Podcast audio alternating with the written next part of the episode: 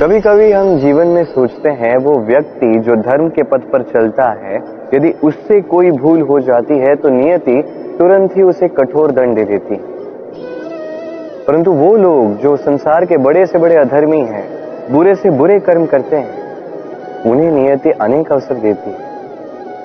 उन पर नियति इतना कठोर प्रहार नहीं करती। ये सोच आती है कभी ना कभी मन अब सोचिए ऐसा क्यों है?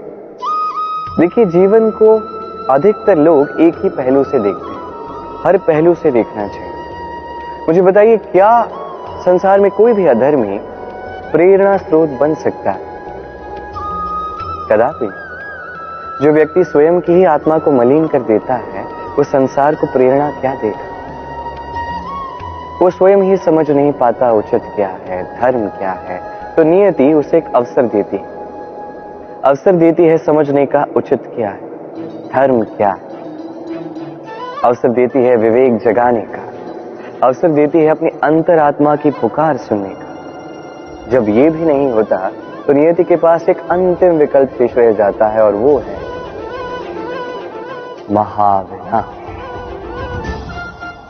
महाविनाश जो भली ही देरी से आए, किंतु आता अवश्य है। और जब महाविनाश आता है तब।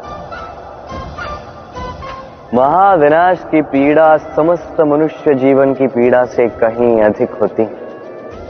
ये बात सदैव स्मरण रखिए। और दूसरा व्यक्ति जो धर्म के पथ पर चल रहा होता है, उससे यदि कोई भूल हो जाती है तो नियति उसकी परीक्षा लेती। उस समय मनुष्य को लगता है कि नियति ने उसे कठोर दंड दिया। पर समय के साथ हम सभी देखते हैं। जब वो व्यक्ति उस परीक्षा में उत्तीर्ण हो जाता है, उस समस्त संसार के लिए प्रेरणा स्रोत बन जाता है। अर्थात नियति हर एक व्यक्ति को उसके कर्म का उचित फल देती है, उचित दंड भी देती है। अंतर है तो बस समय और आपकी सोच का। तो धर्म के पथ पर चलिए और मेरे साथ प्रेम से कहिए। राधे राधे। क्या आप कभी किसी ऊँचे पर्वत के शिखर तक पहुँचे? यदि आप पहुँचे हैं या यदि आप किसी ऊँचे पर्वत पर जाएँगे तो ध्यान से देखिए। जैसे जैसे आप ऊपर जाते हैं वैसे वैसे सर्वप्रथम सारी वनस्पतियाँ लुप्त होने लगती हैं। तत्पश्चात सारे पेड़, पौधे, पशु, पक्षी सभी लुप्त होने लगते हैं। अंततः शिखर पर रह जाती है केवल। शांति, एकांत। अब मनुष्य के साथ भी यही होता है। मनुष्य जब आत्म विकास की ओर बढ़ने लगता है, अपने जीवन के शिखर पर पहुँचना चाहता है, तब उसे एकांत की आवश्यकता होती है। और उसे साथ छोड़ना ही होता है अपनी सुख सुविधाओं का, अपनी संपत्ति का, अपनी समृद्धि का, अपनी सुंदरता का। देखिए, जीवन के शिखर तक पहुँचना, ये सरल तो नहीं। अत्यंत दुर्गम मार्ग है किंतु यदि आप वहाँ पहुँचना ही चाहते हैं तो आपको त्याग की प्रवृत्ति जागृत करनी होगी। त्याग क्या है, ये सीखना होगा। क्योंकि त्याग से ही मन में शांति आती है, और इसी शांति से मन में उत्पन्न होता है प्रेम। और ये प्रेम ही तो है, जीवन का अंतिम लक्ष्य। तो आइए और इसी प्रेम के साथ कहें, राधे राधे।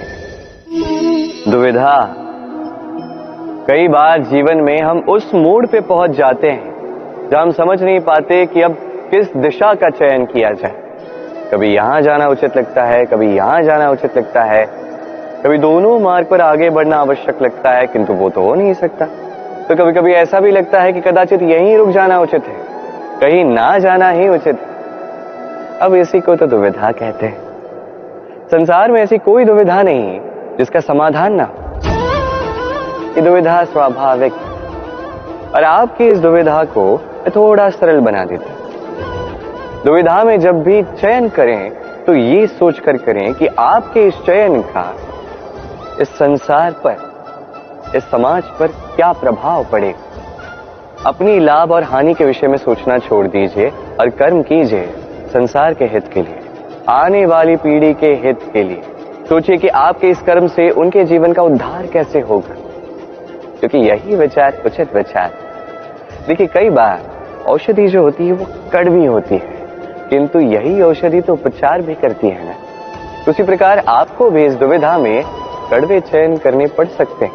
जो कठिन चयन होंगे, जो कठिन समय ला सकते हैं। किंतु यदि ये चयन धर्म संगत है यदि इसे संसार का हित होगा। तो यही चयन उचित चयन आइए और मेरे साथ प्रेम से कहिए, राधे राधे। ये ब्रह्मांड ये ब्रह्मांड कितना बड़ा है ना, इसके समक्ष ये पृथ्वी भी मात्र एक बिंदु लगती है। अब इसी पृथ्वी पर हम कौन है? हमारा आकार क्या है? हमारा अस्तित्व ही क्या है? जब हम ऐसे सोचते हैं तो लगता है कि हम कुछ है ही नहीं। अब जब हम कुछ है ही नहीं तो हमें चिंता किस बात की है? भय किस बात का है? किससे भयभीत होते हैं? कौन है जो हमें मार सकता है? कौन है जो जन्म दे सकता है? जबकि आत्मा ना कभी जन्म लेती है, ना ही कभी मरती। आत्मा बस शरीर बदलती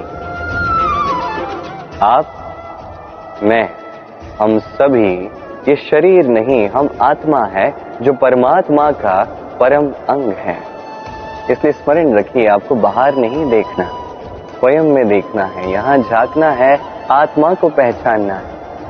क्लेश, भय, चिंता, इससे स्वयं को दूर कीजिए, आप पहचान जाएँगे परमात्मा कौन। तो आइए और मेरे साथ प्रेम से कहें, राधे राधे। कर्म और फल। मनुष्य का यह स्वभाव होता है कि उसे अपने प्रत्येक परिश्रम का प्रतिफल चाहिए। अधिकतर बार तो इसी परिणाम की चिंता करते, कल्पना करते, वो कर्म करते जाता है कि मैं ये कर्म करूँगा तो मुझे ये मिलेगा। उसकी कल्पना करता है जो ना उसके हाथ में है, ना उस पर उसका अधिकार है, ना ही वश है। वो केवल अपना कर्म कर सकता है। उसे क्या मिलेगा? ये उसके हाथ में नहीं है। इसलिए आप भी केवल कर्म करते जाइए, फल की चिंता नहीं। स्मरण रखिए, जड़ और शाखाएँ जिस प्रकार एक दूसरे से जुड़ी हैं, उसी प्रकार कर्म और फल एक दूसरे से जुड़े जो भी आप कर्म करोगे, उसका फल आपको अवश्य मिलेगा। इस फल की चिंता में कर्म का समय नष्ट ना कीजिए, क्योंकि तो जो व्यक्ति समय नष्ट करता है समय उस व्यक्ति को नष्ट कर ही देता। कर्म कीजिए, निस्वार्थ भाव से, फल की चिंता ना कीजिए। और मेरे साथ प्रेम से कही राधे राधे। परिवर्तन। इस संसार का शाश्वत नियम कोई भी राजा नहीं जो सदैव राजा रहता। है कोई भी धनी नहीं जो सदैव धनी रहेगा। संसार में सूर्य का स्थान लेने के लिए भी चंद्रमा आ जाता। है कोई स्थान जिसे खंडित कहा गया था, वहाँ महल बने। कोई स्थान जिसे आज मलिन कहा जाता है, कल वहीं पे मंदिर बन सकता है। कोई भी ऋतु सदैव के लिए नहीं रहती, कभी भी समय सदैव एक सा नहीं रहता। आज जो आपके पास है, कल किसी और का था। आज जो आपके पास है, कल किसी और के पास ही चला जाएगा। आपके साथ यदि कुछ रहेगा तो केवल आपके कर्म उस कर्म के परिणाम भी आपके नहीं है। आप केवल कर्म कीजिए, बाकी जो होगा वो परिवर्तन। और इस परिवर्तन से भयभीत होने की आवश्यकता नहीं है, इसका स्वागत कीजिए। यदि आप मुस्कुराहट के साथ इस परिवर्तन का स्वागत करेंगे तो परिवर्तन भी मुस्कुराहट के साथ आपका साथ देगा। आइए और मेरे साथ प्रेम से कहिए, राधे राधे।